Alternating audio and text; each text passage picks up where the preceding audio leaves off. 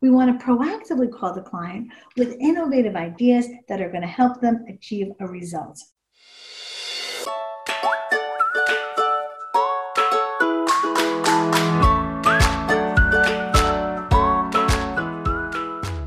Hello, this is Sue Frech, and I'm your host of the Happy Marketer Connection podcast, brought to you by Vesta. Each week, along with my guests, other fellow passionate marketers, we will explore engaging and inventive marketing strategies and toast brands making impactful consumer connections. Please kick back, relax, and join our happy half hour of marketing inspiration and positivity, and come away a happier and smarter marketer. This week's theme is passion, patience, and persistence all words we use with regards to building and growing a business. At the end of the day, no matter what your role is, you must have passion. I always tell my children, you know, I really don't care what work you end up doing, but you really must enjoy it. And if you're passionate, you will be successful. This is why so many marketers are successful. They push through the long days, the ups and downs of the job. It's because they're passionate about what they do. This week's guest selected the theme, and after hearing the episode, you'll know why. Julie Levy and I met an organization called Women Presidents Organization about six years ago and immediately had a connection. We have very similar methodologies when it comes to hiring, building, and growing a sales organization. She is one of those leaders who lights up a room. She launched her company more than 15 years ago and has worked with some incredible clients like Kraft and American Express. She's also felt the ups and downs, particularly in the middle of a pandemic, of being a CEO and running your own business while raising two children. Today, we're going to hear from Julie about the sales and business development process and how having passion, patience, and persistence are all critical if you're going to win in business. This is the episode for anyone who's thinking about starting their own business or is running their own company or needs to grow their revenue. Welcome, Julie. Well, thank you, and welcome back to another episode of the Happy Marketer Connection. Hi, Julie. Thanks so much for being on the show. Sue, it is a great honor to be here. Thank you for having me. And I love when I have a guest that's also a friend. People can always tell because there's lots of laughs and smiles, and Julie is one of those people. So, Julie, icebreaker. When did you realize you would be good in sales? Well, that's a great question. And it started back in 1978. Don't date us. there was a gas crisis for those listening who remember the gas crisis in the 1970s. And if you'll recall, you had to go wait online for gas. And on Monday, Wednesdays, and Fridays was the odd number license plates, and Tuesdays, Thursdays, and Saturdays was the even numbers. And I had an idea, and I went outside early, early in the morning, five o'clock in the morning. My dad drove me out to the gas stations, and I filled up a grocery cart with orange juice, the New York Times, donuts, cookies, and a thermos of coffee. And with my little thermostat, I made a big giant sign that said, Have you had your breakfast today? And people had to get up at three, four, five o'clock in the morning, so nobody had their breakfast. And I went from cart to cart with my apron and my big sign, and I sold coffee, donuts, and juice in the New York Times to the people waiting online. And that is when I fairly sure I recognized when I was about nine or 10 years old, uh, a little bit older, that I was ready for sales. That's amazing. There's always those stories. You know, when I was in middle school, I sold splatter paint t shirts. So it was like really in style. And then I would make these gift boxes of it. And again, it was just you saw a need and you're like, I can actually make money off of this. I love it. I love it. Okay. So our theme this week is passion, patience, and persistence. Before we jump into the theme, because I do want to talk about that, can you talk a little bit about Progressive Promotions, your company, how you got started, some background for us? Sure. So, Progressive Promotions is a 30 plus year old promotional merchandise agency. We're a global company and that we serve some of the largest companies from all over the world. Our clients include American Express, Avis Budget Group, Robert Half, and dozens of other large, wonderful companies. And what we provide is promotional merchandise, corporate apparel, awards, and promotional ideas that help our clients increase their bottom line. So sometimes their bottom line is profits, Sometimes their bottom line is people, they want to improve engagement, and sometimes their bottom line is just general morale. And what Progressive Promotions does through promotional merchandise is all three. Helps them increase their marketing objectives. I love that. I love that. And and a global business and you are running a global business in the middle of a pandemic, but we will get to that as well. So talk to me about the theme, passion, patience, persistence. What does this mean? What, you know, t- tell us a little bit about that. Sure. So before I go to passion, patience, and persistence, I just want to tell you how this company got started. Okay, great. The reason I want to start there because that leads into the theme of the day. So when I was in college, I went to Douglass College, the women's college at Rutgers University. Mm-hmm. And I went to the bookstore, the Douglass College bookstore, and I went to go buy some t-shirts. We didn't call it swag back then, but I went to buy some t-shirts. And the merchandise that they had in the store was very backwards. It wasn't fashion forward. It wasn't unique. It wasn't interesting. But when you went across the Raritan River to the Rutgers College bookstore, they had the best merchandise. They had boxer shorts and cool t-shirts and tank tops and everything you'd want. So I said to myself, hmm, there's something wrong. Again, something was missing in the marketplace. So I called a friend of mine who was a designer and I found t-shirts that I bought from Hanes, the t-shirt undershirt company. And together I created a line of Douglass College t-shirts and boxer shorts and started selling them door to door in the dormitories. So I was doing my thing and I was basically selling them for $5 each back then. And this was back in the 1980s, maybe 1986. So one day I got a phone call from the Douglass College bookstore manager. And she says to me, and there were phones in the dormitory rooms at the time. And I picked up the phone, a regular phone, and she said to me, Julie, I understand you're selling Douglass College merchandise on campus. And I said, to myself, I had a moment in time to lie. yes. But keep in mind, this was before college licensing. So what I was doing was not illegal. Today I would be locked up, but back then it was legal. so I said, Yes, in fact, I am selling merchandise. She says, Oh, I hear wonderful things about it. Can you come show me your line? So I packed up my backpack. I ran across the campus and I showed her my line of t shirts and boxer shorts. And she decided she liked the merchandise and she placed a very, very big order for three dozen t shirts. and I thought I had just won the lottery. Right. It was the biggest order of my life. But but and think about it. You're in college. I mean, most college students are are not being entrepreneurial. You know, they get a job at, at the okay, now I'll date myself blockbuster.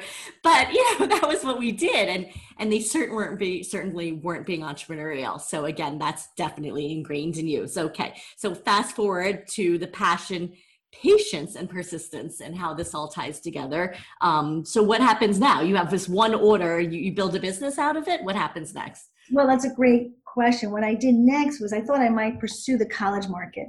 So I started knocking on doors for Barnes and Noble and the largest college bookstore providers in the country. And I kept getting the door slammed in my face. Everybody said, no, we have suppliers. You're a one woman shop working out of your parents' house in Tenafly, New Jersey. I have no staff. I have no infrastructure. I have nothing. But I did have persistence and I kept knocking on doors, knocking on doors. And I heard no a lot of times. And then I said, hmm, maybe bookstores college bookstore market is not the way to go. And then I started calling on corporations. But before I went to the corporations, I went to Hoboken and I started knocking on doors in Hoboken, New Jersey to bars and restaurants and started to provide t-shirts to the restaurants. So I went to the Clam Broth House and I went to the East LA Cafe. And then one day I was selling t-shirts and people were buying them. Somebody said to me, oh, can you provide aprons with our logo on it? And I said, Sure, why not? And then another day, someone said, Oh, can you provide cappuccino mugs with our logo on it? And I didn't even know what a cappuccino mug was, but I said, Sure, I'd be happy to. So, fast forward, we went from apparel to promotional merchandise like cups and aprons. And then I started to cold call corporations. And that's when things began to change. And I called people who I knew, and I got a phone call. I knew someone who worked at Ogilvy I called him and he called me and he said, We're looking to build the Ogilvy, David Ogilvy shop. And my first corporate client was to create the David Ogilvy shop and provide a whole line of cups and key fobs and t-shirts and sweatshirts and jackets, all with the David Ogilvy theme. And I launched the shop there. And then from there, I got the American Express client for a project. I went from there, and that's how the company began. Amazing. Was it always progressive promotions? Like when did you actually determine I need to like actually incorporate and make this a business? In the beginning, it was called T-shirt Express, mm-hmm. and then once we started selling things other than T-shirts, I changed it to Progressive Promotions to nice. sort of be a bigger umbrella of the things that we provide which is so smart. And you think about you know even listeners when you think about what your name is and you know we just recently rebranded from social media link which is what we were when we launched 10 years ago and now we're vesta today. But you do need to think about a name that it could be limiting such such as that. And it's it's so great that you were able to expand through need. I mean i think that's one of the biggest um, things that entrepreneurs entrepreneurs have is un- uncovering that need.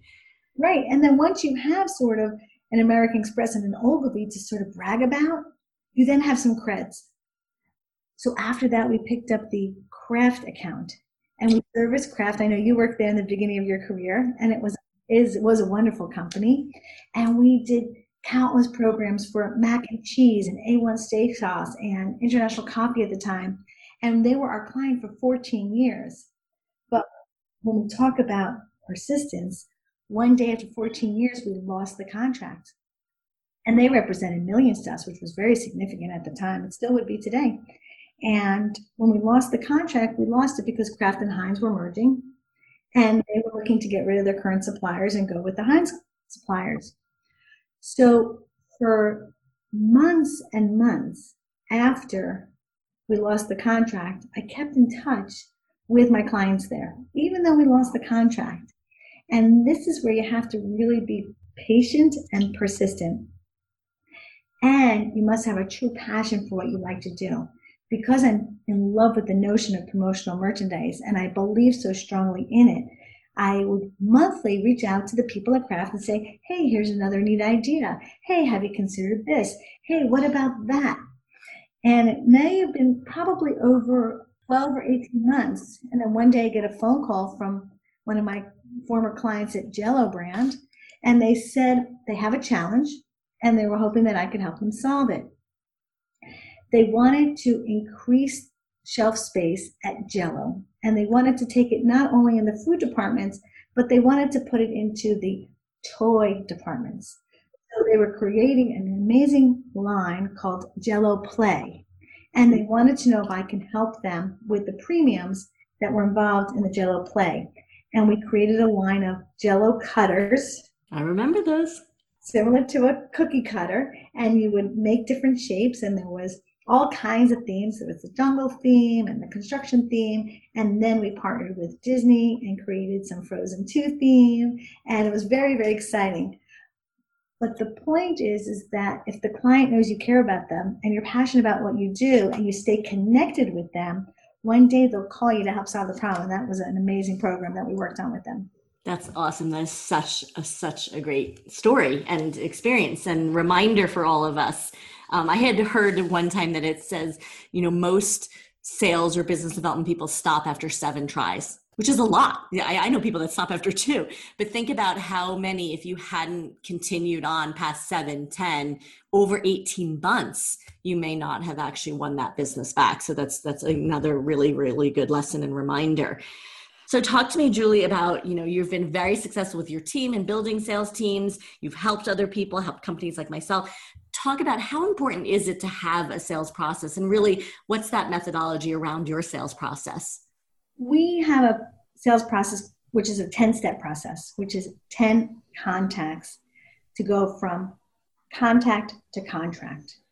And for larger corporations, the sales cycle can be 12 to 18 months. For smaller clients, it could be one to two months. It doesn't have to be that long, but the process is the same, where we want to reach out to clients or prospects in a meaningful way and add value to the conversation. We never want to call a prospect and say, What are you working on? How can I help you? That doesn't work. We want to proactively call the client with innovative ideas that are going to help them achieve a result. Now, if it's going to be 10 contacts, they can't be the same and they can't be boring. So it could start with a phone call, an interesting, exciting phone call about a new project or program you're working on. Then it could go to an email. And then how about a white paper? to sound really smart, or an interesting article of interest, or using your Google alerts to find out something interesting about them, or looking them up on LinkedIn and finding out they just got an award and sending them a congratulatory award since we're in the award business. We also utilize self promos that say progressive promotions on them, and we send those out all the time because we want to practice what we preach. And if we believe that promotional products are sustainable vehicles that help the message to remain behind, then we want to use that in our sales process as well. I love that. It's such good advice. And we're all so busy. I, you know, have people prospecting to me and same with you. And I'm out doing prospecting every day. And it is about that value. You can cut through the noise if you're sharing something that's important to them or something that would be noteworthy or interesting. So thank you for that recommendation. So business development and everything that you've done over the years has changed what have you really seen as the biggest change? You know i know there's things like linkedin and there's technology and but just talk about you know the tools you use or what's really changed for your business from a business development standpoint.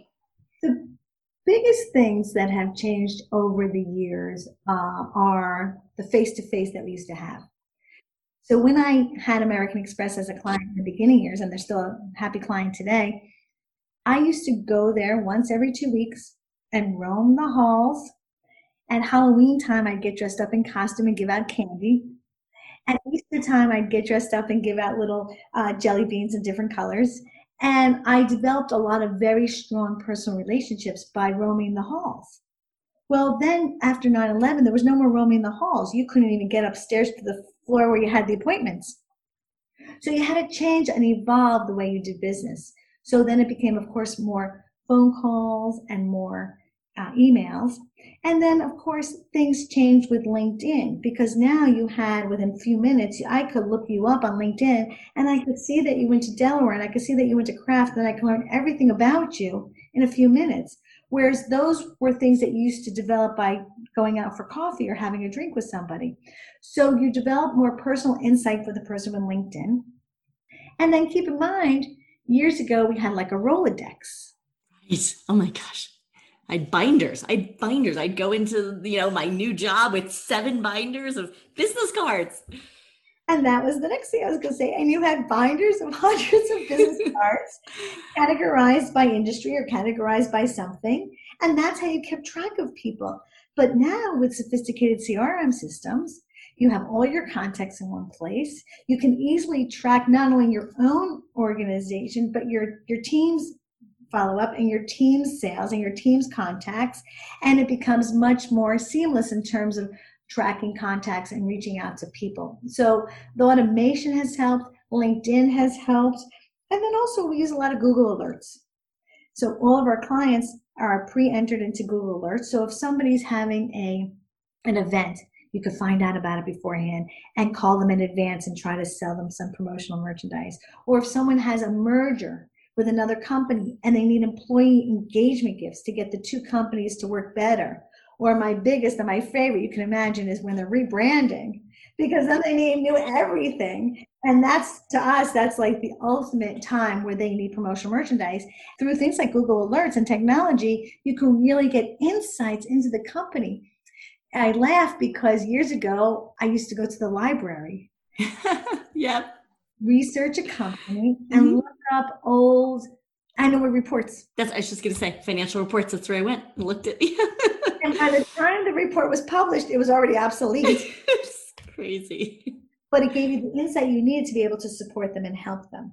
And it's very important when you're doing a program for a client that you really understand very deeply who they are and what they do. Yeah, and I talk about that all the time, especially with our team, even just the value that you bring. If, if you're trying to sell them something, what is in it for them? Always, always, always. So, you know, obviously you have, I, you know, I love to sell. I'm so passionate about what I do. Those are skills you were born with. Do you think that it is just an innate sales skill, you know, or can it be taught? Well, I'm a little opinionated about this. I think it is very difficult to teach selling in the true sense of the word, hunting. I think people can be taught to manage clients, to support clients, to help clients, but real, true business development, hunting, bringing in new business is something that's very, very difficult to teach. And for us at Progressive Promotions recently, that's been a real challenge because historically our client relationship managers were servicing people, doing it extremely well. And now we're asking them to go out and get new business because the promotional products business has fallen off so terribly. So it's a real challenge for us. Uh, I don't think you can actually teach it. I think you could try real hard. I think you could work really hard at it, but I do believe it's innate. And we also use things like craft and other tools to decide if they have what it takes to be a salesperson. There's some of those psychological testings that work. Yeah. And they're always right. And when I don't believe them and I hire anyway, I'm always wrong. Yeah.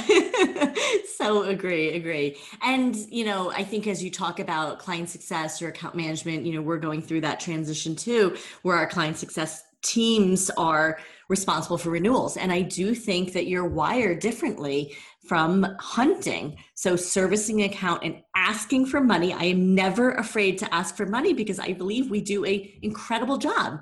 I think we're actually undercharging. I have clients listening now. No, but I, am not afraid to. So that is not a comfortable thing for many client success account management teams. Whereas a hunter salesperson is like, absolutely, because here are all the things I'm going to do for you and your business and grow your business. So I think that's also that challenge that sits there as well. So, you know, hiring is so, so difficult. How, you know, your advice, we've got people listening that are building their own companies, building their own businesses. They even have people on their teams, maybe not in sales or business development, but how do you know when it's time to cut somebody off? That is the hardest thing to do. Hard, most difficult for so many managers, certainly leaders, is to terminate people. But ha- what sort of process or advice can you give to others listening? When do you know it's time to cut it off? It's a combination of things because everybody who you have on your team is already a great person. So you never want to let anybody go.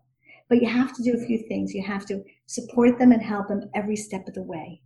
And be sure that they're reaching out to you so you can help them make sure they're making their calls, make sure they're making their contacts, giving them ideas to generate new business. And if you're doing that and the management is supporting them in every way they can, and they're still falling short of their numbers, you have to make sure that they're doing what they're supposed to be doing.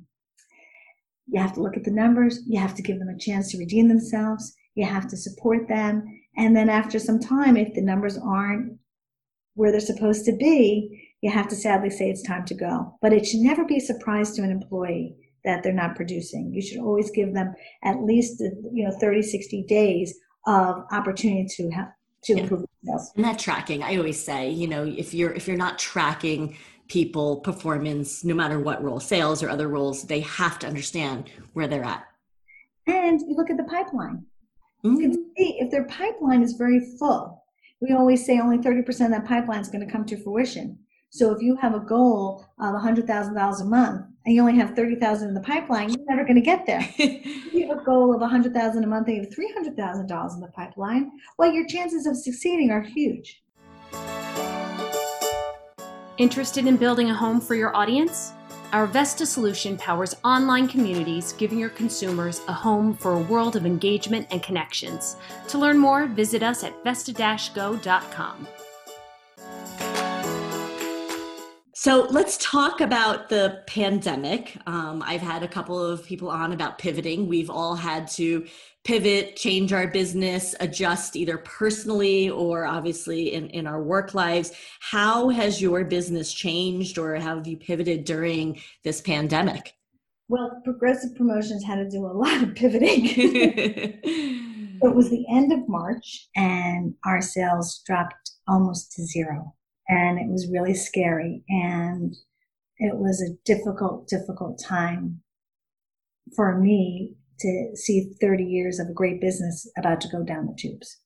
So the first thing i did was i reached out to my suppliers in china those companies i've been working with for years and years and years who used to make my tote bags and who used to make my coffee mugs and everything else I reached out to them first and I said, Can you get me some masks? I need them and I need them fast. And within a week, I was shipping out three ply disposable masks.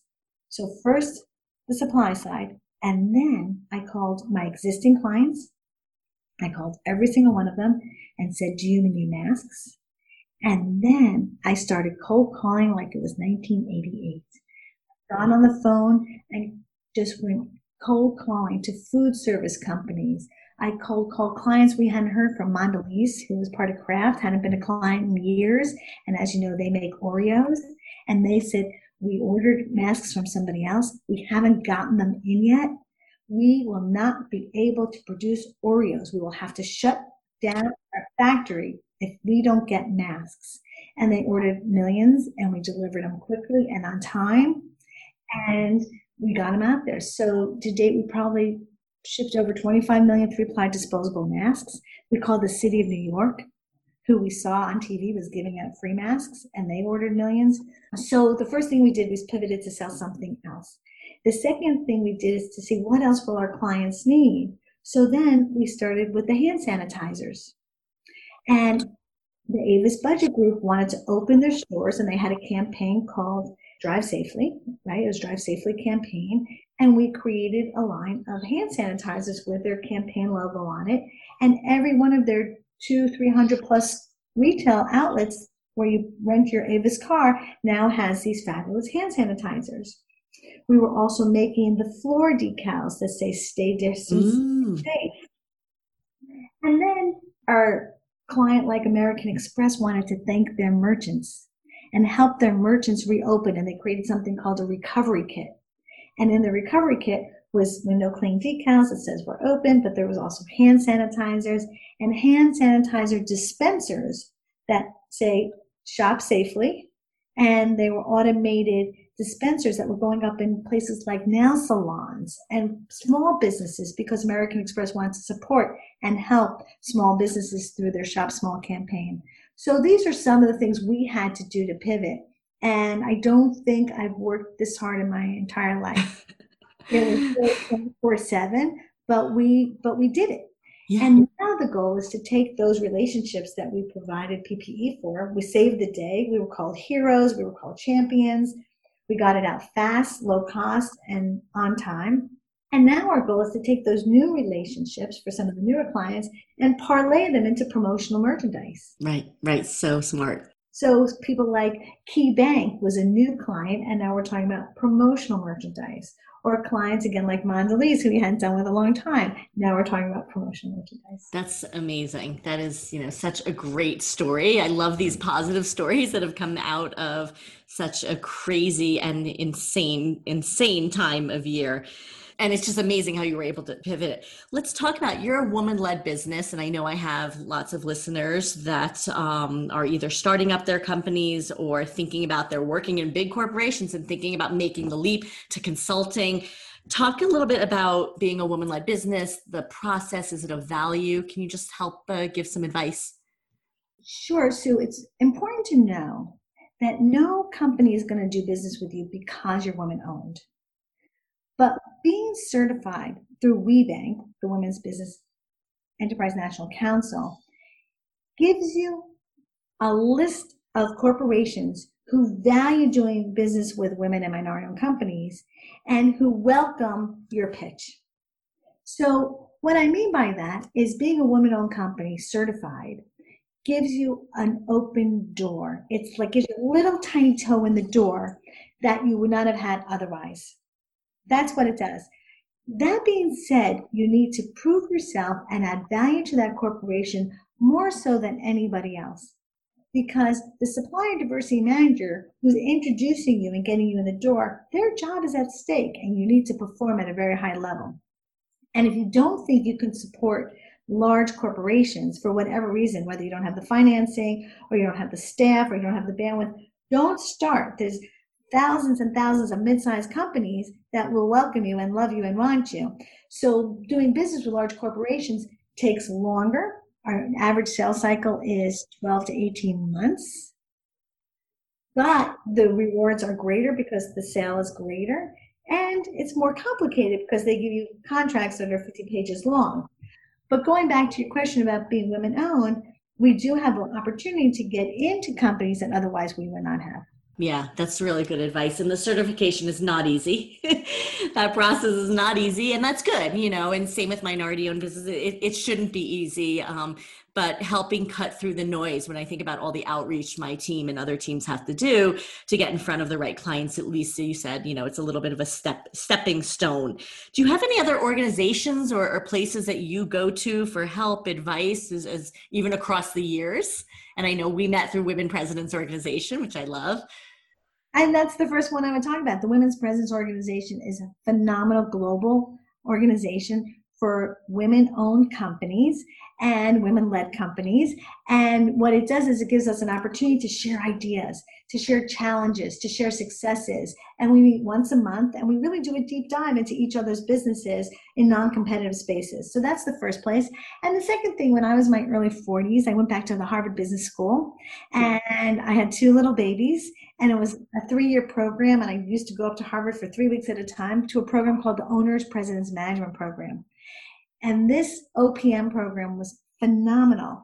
And my particular cohort had 100 people, and it's for privately held companies that do revenues of 10 million or more from all over the world. So 65% were global, 35% US.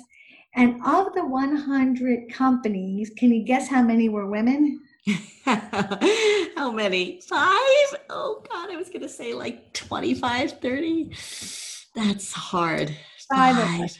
Five of us. So on the weekends, when all the wives from the U.S. companies were coming to visit, my husband would come up with the two little babies. They're like three and five years old, and he'd come up with the car seat and come up to Boston to visit me. And I let them go into the classroom and draw on the chalk.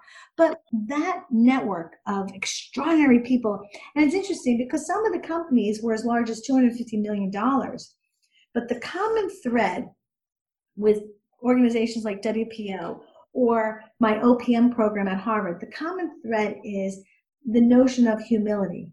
That even though you have these big giant companies, and even though you might be making a ton of money, we don't know everything.